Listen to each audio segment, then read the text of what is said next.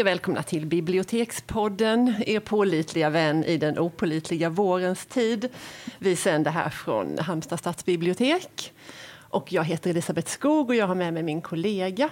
Det är Jeanette Palm idag också. Även idag, och det är så härligt. Och idag har vi en gäst i studion och vi är jätteglada för det, för idag har vi Ingela Strandberg här hos oss. Tack. Och du är här för att du är Hela Halland läser författaren i år. Hela Halland läser lyrik. Jag kommer med en sportfråga. Hur känns det? Att vara Hela Halland läseförfattare menar du? Ja. Jo, det känns ju fantastiskt. Jag har liksom hela tiden tänkt att det kommer ju aldrig hända eftersom jag skriver poesi. Mm. Men nu hände det ju. Så det är klart att det är jätteroligt. Mm. Ska vi säga någonting om det här projektet som ju... Ja, det är ju 5 kommuner som är med i detta. Mm. Och då är jag ute på ett bibliotek i varje kommun. Och jag har det här i Halmstad är nu det 3:e. Mm. Den 3:e platsen som jag är på ikväll. Ja, och så samlar jag skaror av poesiläsare. Mm. Och i Laholm där jag var förra gången så uppstod en liten diskussion efteråt och sådär också om vad poesi egentligen är och sådär. Så att det tycker jag är jätteroligt. Mm. Att jag inte bara står där och... Ja, det är inte så att jag håller inte på att läsa dikt hela tiden, för då skulle bli både jag och andra publiken bli tokig, men utan jag pratar ju mycket, jag berättar om mig själv och ja, varför jag skriver och mitt liv, jag talar mycket om min barndom eftersom mina dikter handlar mycket om barndomen, om barndomens kraft skulle jag vilja säga, för att den har en speciell kraft hos alla, tror jag. Mm. Och särskilt hos mig, tror jag. Det är detta 3:e året som Hela Halland det är det väl, läser. Ja. För det var, först var det Silla Naumanns Springer med åror. Den romanen som ju som utspelar sig i Halland i Steninge, Havedal. Så var det Kristoffer Karlsson förra året. Och så är det kommer jag ihåg.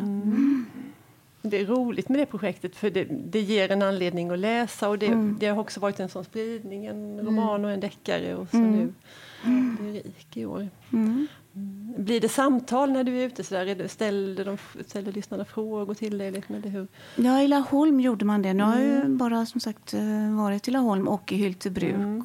Och det ställdes frågor i Hyltebruk också, och krav på att jag skulle sjunga Blå visa. Men så att det gjorde jag en annan gång.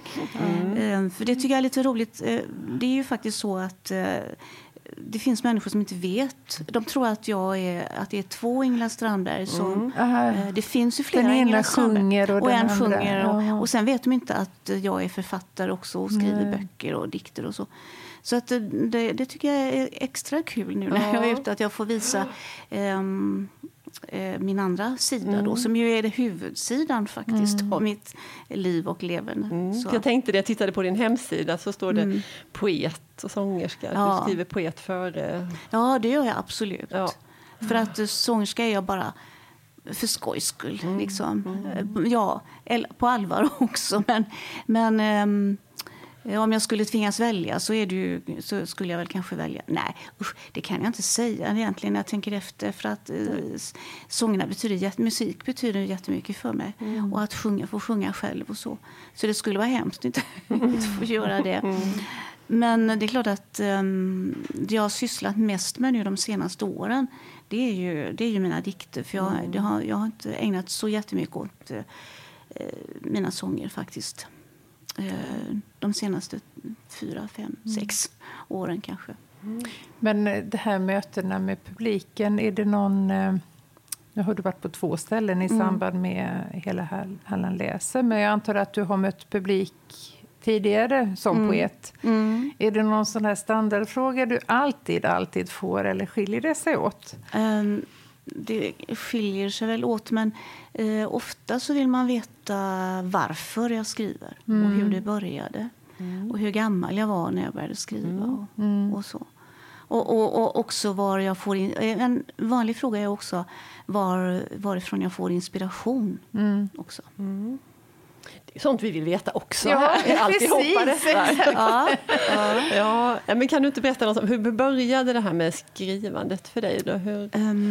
Det började väl egentligen, jag är sladdbarn och hade en syster som, hon är död nu, men hade en syster som var 18 år äldre än jag och hon blev journalist. Hon utbildade sig till reklamtekniker men så blev hon journalist. Och det gjorde att hon förde ju in mycket litteratur i hemmet då. Min mamma var småbrukare och min pappa var snickare och jobbade vid Varbergs järnväg. Och han var ingen bonde utan det var min mamma som var det. Han var liksom spelman och snickare, det var vad han var. Men, och mamma läste jättemycket böcker. Hon lånade böcker, hon läste bondeförfattarna och arbetarförfattarna, Moa Martinsson, Ingvar Wallén och Villa Moberg, de där. Och sen så hade vi Dan Anderssons svarta ballader i bokhyllan. Och den läste jag första gången när jag var... Så jag läste den själv alltså när jag var... Ja, vad kan jag vara? 8 eller 9 år någonting. Jag minns det fortfarande. Och då, det finns en dikt av Dan Andersson där som heter En gamling. Som handlar om...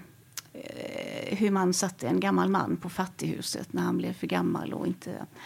Och det gjorde så otroligt starkt intryck på mig. Så jag tänkte att jag måste, så då skrev jag en dikt. Det var kanske min allra första dikt. Och den liknade ju väldigt... Klar påverkan. Ja, den här En gamling. Alltså, så. Jag hade med både sur mjölk och ensam. Ja, allt möjligt hade jag. Som Dan hade skrivit om före då. Och sen fortsatte det. Så att jag skrev och jag hittade för inte så länge sedan, bara för något år sedan så hittade jag en dikt som jag hade skrivit som som handlade om Silverbäcken eller något sånt där. Och den var faktiskt inte alls dum. Då var jag nog 10 år för det stod årtal på den där jag hade skrivit det. Och, sådär. Och det kommer jag också ihåg att sen började jag gick från 4:e klass blir det väl i skolan då till flickskolan i Varberg. Och då var jag dum nog att visa någon dikt som jag hade skrivit. Och det skulle jag inte ha gjort för jag blev ju så påhoppad av att jag hade hittat... Alltså de trodde att jag hittade på att jag hade skrivit en dikten själv. Nej. Så jag lärde mig det tidigt att jag ska inte visa andra människor dikter. Nu gör jag ju det. Men då så kände jag att nej. Det var för bra alltså för att ett barn skulle ha kunnat skrivit det. Ja, jag vet inte. Vi var ju liksom bara barn själva i och för sig. Jag trodde det var för din lärare. Nej, inte för min lärare. Nej, det var några klasskamrater. Nej, jag hade världens underbaraste svensklärare. Hon hette Maja Jobsson och hon läste upp mina uppsatser varje gång och grät. Hon satt i katedern och snyftade och grät. Fantastiskt. Och hon stöttade mig jättemycket och jag hade också väldigt stort stöd av rektorn som var en sträng dam, alltså mycket sträng. Men ja, jag hade inte henne i något ämne, men jag hade någon dikt i någon tidskrift som bara kom ut en gång här i Halland, som hette I Halland eller något sånt där. Och det var författaren Ingvar Wallén som gav ut den. Och då hade jag en dikt där, då var jag 14 år. Och då det fick sån där rulleffekt eller dominoeffekt, för sen så skrev Varbergs tidning som fanns då att 14-åriga och så vidare hade den här dikten och hade också publicerat den faktiskt. Och då klippte min rektor ut den och satte upp den på anslagstavlan.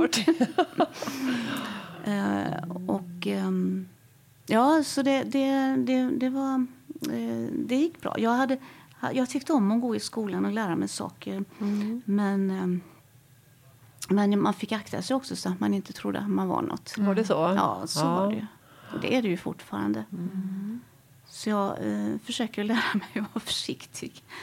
Men nu är du ju något. Ja. Om man inte var kanske. Det? Jo, men det är väl bara det att jag kanske inte tänker så själv heller. Liksom. Men jag är alltså väldigt medveten om att jag inte får tycka att jag är så bra. Mm. Det är jag otroligt medveten om. Mm. Men det är ju bara så. Mm. För det hämnar sig, har jag förstått. Jag tänker på Wisława Szymborska. Hon har ett sånt väldigt bra citat som jag kommer att tänka på nu när du berättar det här. Att hellre det löjliga att skriva dikter än det löjliga att inte skriva några. Ja, det är jättebra. Det är bra. Ja, det är bra. Ja, precis. Vi har ju läst din bok, din samling här som heter Vid oroskog. Och vi fastnar för en sak i efterordet, tror jag det är, av din amerikanska översättare. Att du är väldigt förtjust i den amerikanska poeten Wallace Stevens. Mm. Och då är vi med. Ja, det är nämligen vi med väldigt mycket. Och han verkar inte vara så där jätteallmänt känd längre här i Sverige i alla fall. För vi har haft riktiga skov när vi bara har pratat om Wallace Stevens och citerat. Jag läser honom ständigt. Man gör ju det. Och vad är det som är så... Först ska jag bara rätta och säga att Scott Minery som har skrivit efteråt, han är inte min översättare. Okej. Nej. Han är den som har... introducerat mig i USA. Men han översätter mig inte. Nej. Ja, bara så fick jag sagt det också. Ja, men det är bra. Ja. Nej, men för det är ju Göran Malmqvist som får äran av att ha översatt mig. Just det. Jo, nej, Wallace Stevens, jag vet, alltså det är någonting... Ja, det är svårt. Jag kan inte riktigt förklara det. Men, nej, det behöver man ju inte. Nej. Men, jag skulle vilja säga att han skriver så som jag skulle vilja skriva. Mm. Och, det är någonting med att han har det där som jag tycker så mycket om, att det här som jag kallar för striptease, att han visar och så döljer han liksom hela tiden, så att man måste använda både sitt medvetna och sitt undermedvetna jag för att förstå vad det är vad han menar. Och det tycker jag, det är poesin för mig. Så är det just den sortens poesin. Som... Visa och dölja. Ja. Det är väldigt snyggt det där med striptease. Ja, det är ju talande bild. För så tycker jag att det är när det är bra. Mm. Berätta lite om just det där när du skriver. Liksom, hur gör du? Kan du säga något om det? Hur går det till? Ja, det kan gå till på olika sätt. På ett sätt.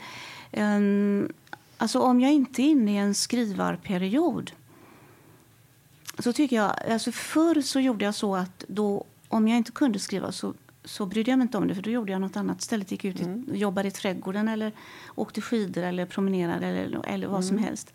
Eller sjöng. Men nu så har jag lärt. Nu liksom kan jag inte på något sätt... låta bli skrivandet. Det har liksom ändrat sig, så att jag blir så otroligt rastlös när det inte går att skriva.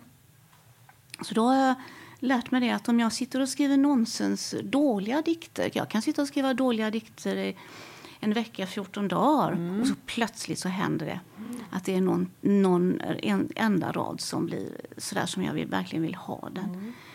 Och då hänger jag fast vid den, och sen låter jag mig styras av den enda raden, och så går det då bra, som det gör ibland.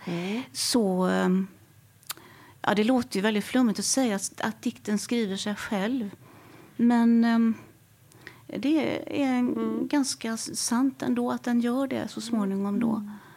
Och då men det hindrar ju inte att jag sen när dikten, för då hamnar jag i ett sånt där skapar rus liksom, att och nu, det här är ju den absolut bästa dikt jag har skrivit i hela mitt liv.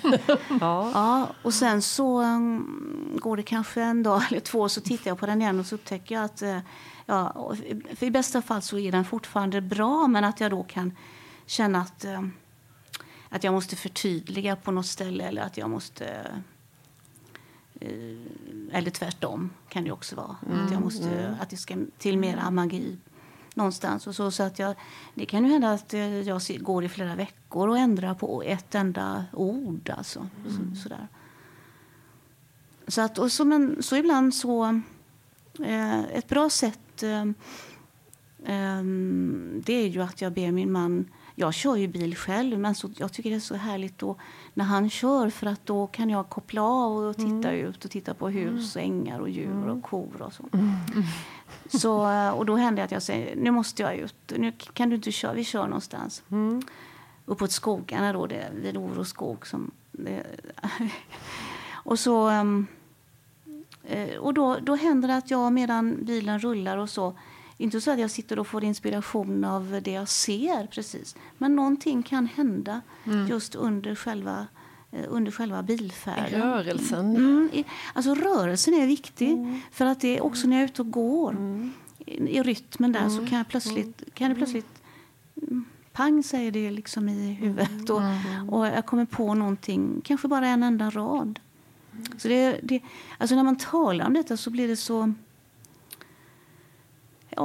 flummigt eller mystiskt eller vad man säger. Men alltså det är faktiskt så det fungerar, åtminstone för mig. Det är naturligtvis olika för olika författare. Men jag tror att vi, när man talar med just poeter och så tror jag att vi har nog ungefär samma upplevelser av skrivandet, tror jag. Är det mer lust än vånda, eller är det 50-50, eller hur är det? Jag tycker att jag tycker det är en lust. Men det är klart att när man inte kan skriva, när man bara skriver de där nonsens så dåliga dikterna hela tiden, så är det naturligtvis lite vånda, men nu har jag ju lärt mig att det går över. Det kommer, Så att jag är inte så orolig längre. Vet du alltid när det är klart då? Liksom, nu är den här dikten färdig. Ja, det tror jag att jag vet. Faktiskt. Men ibland har jag ju fel också och kan upptäcka långt senare. Nu när jag gick genom förra sommaren gick igenom alla mina dikter och skulle välja till boken nu, urvalet. Så var det ju många dikter som jag tänkte att det skulle jag, så där skulle det inte ha varit så att, men det får man ju svälja liksom, så. Läser du poesi, såklart, Wallace Stevens som vi varit inne på. Vad läser du mer? Jag läser mycket filosofi. Det är poesi och filosofi. Jag läser inga romaner längre. Någon enstaka gång, lite då och då. Men på något sätt så tycker jag att romaner, det är liksom fiction för mig. Men poesi, det är ju verklighet. Det var härligt. Ja. Så är det. Jag tycker att jag har kompisar som då bara läser romaner hela tiden. Det är ju bara verklighetsflykt. Det är ju poesin som svarar för verkligheten. Som visar oss på verkligheten. Men vilka favoritpoeter har du? Ja, jag tycker väldigt mycket om N16 också. Och just nu kommer jag inte på fler. Och just nu så läser jag Johan Jönsson också, som jag tycker väldigt mycket om. Och det står helt stilla nu i huvudet på mig. Men vilka läser jag mer? Vi kan återvända till det. Det står liksom stilla i huvudet på mig. Vi kan berätta våra favoriter. Men vi var så oerhört glada, för vi tyckte oss ha upptäckt en finsk poet. Och nu fick hon Tranströmerpris. Hon är ju jättebra. Henne har jag träffat. Det har du? Jag var inbjuden på en poesi... vad kallades det för? Konferens var det nog för hela Europas poeter. Ja, och jag sov ungefär 1 timme eller knappt det varje natt. Det var jag och finländarna som blev kvar. De andra gick och la sig. Ja, och det var jättekul för då var det alltså poeter från, som sagt, från hela Europa. Och vi, det var så tjusigt, vi skulle ha något manifest då om hur vi skulle, poesin skulle ut i världen och hur viktigt det var med poesi och så. Så vi skrev på massa sådana här manifest och så. Men sen har jag inte hört så mycket av det sen. Men det var hemskt roligt. Och då var hon med där också. Ja. Men jag upptäckte verkligen henne och blev alldeles så kom. Ja, jo, men hon är jättebra. Året. Jo, henne har jag läst förut. Jag hur var det att träffa henne? Hur var hon? Hon var ju rätt tillbakadragen, men inte för att hon var blyg utan mer för att hon hade sån integritet tror jag. Och sen var det, nu kommer jag inte ihåg alla de andra finska författarna heter, men nej, det var finska författare och så islänningarna var det ett par stycken också. Vi var kvar längst. Rumlade på nätterna, rullade hatt med. Det var i juni månad också, så att de här som kom söderifrån, de kunde inte sova för det var så ljust där. Men det var hemskt roligt alltså, det var det. Men vad tror du om poesins framtid apropå manifest och så vidare? Läser folk poesi? Nej, det gör de ju inte. Nej. För jag tycker ändå att det pratas mer om det nu, eller är det bara ett önsketänkande? Alltså, nu skriver det är ju så många som skriver poesi och så och skriver och ger ut det på nätet så att säga. Men och det är väl bra. Och det finns ju, jag tror att det finns en underjordisk rörelse på något sätt med, som inte minst på småförlagen, som ger ut på småförlagen och poeter som ger ut där och som läses då. Men alltså, det blir ju inte det här riktigt som... Det är inte något som alla kan eller som finns i... Nej.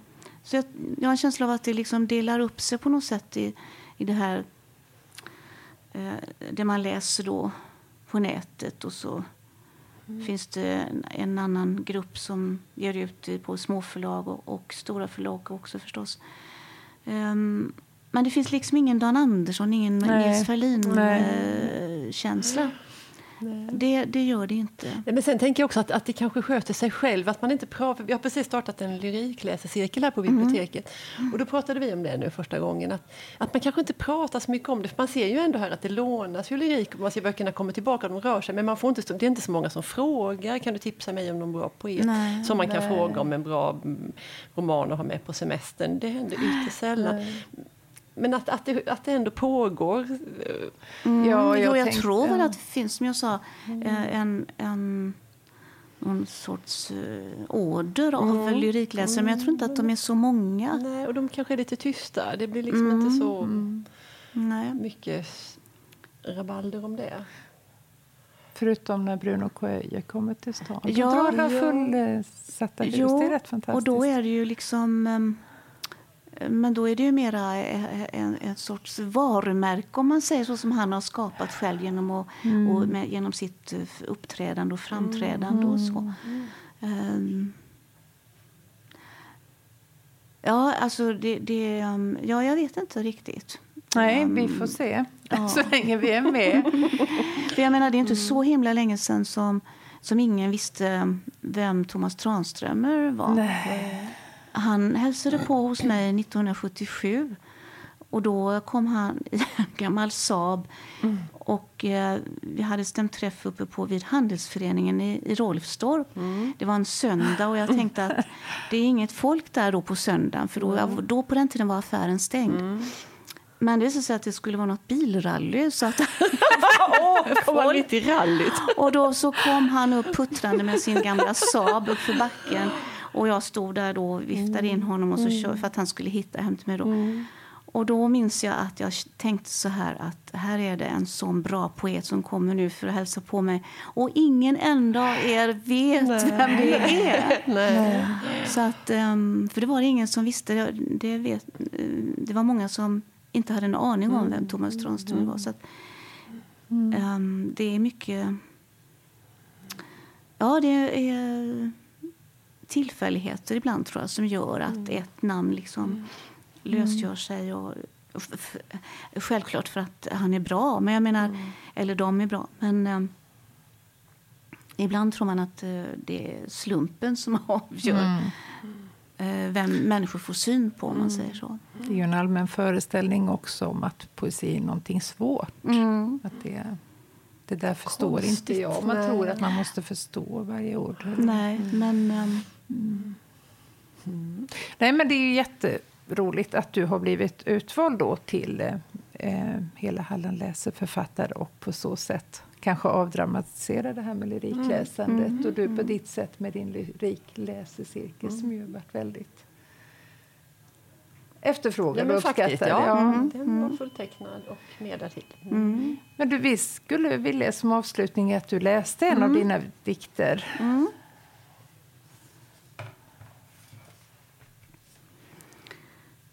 Det lyser genom fickorna i mitt mörker. Det är den bergfina metallen i min egen tystnad. Jag smyger med ljuset.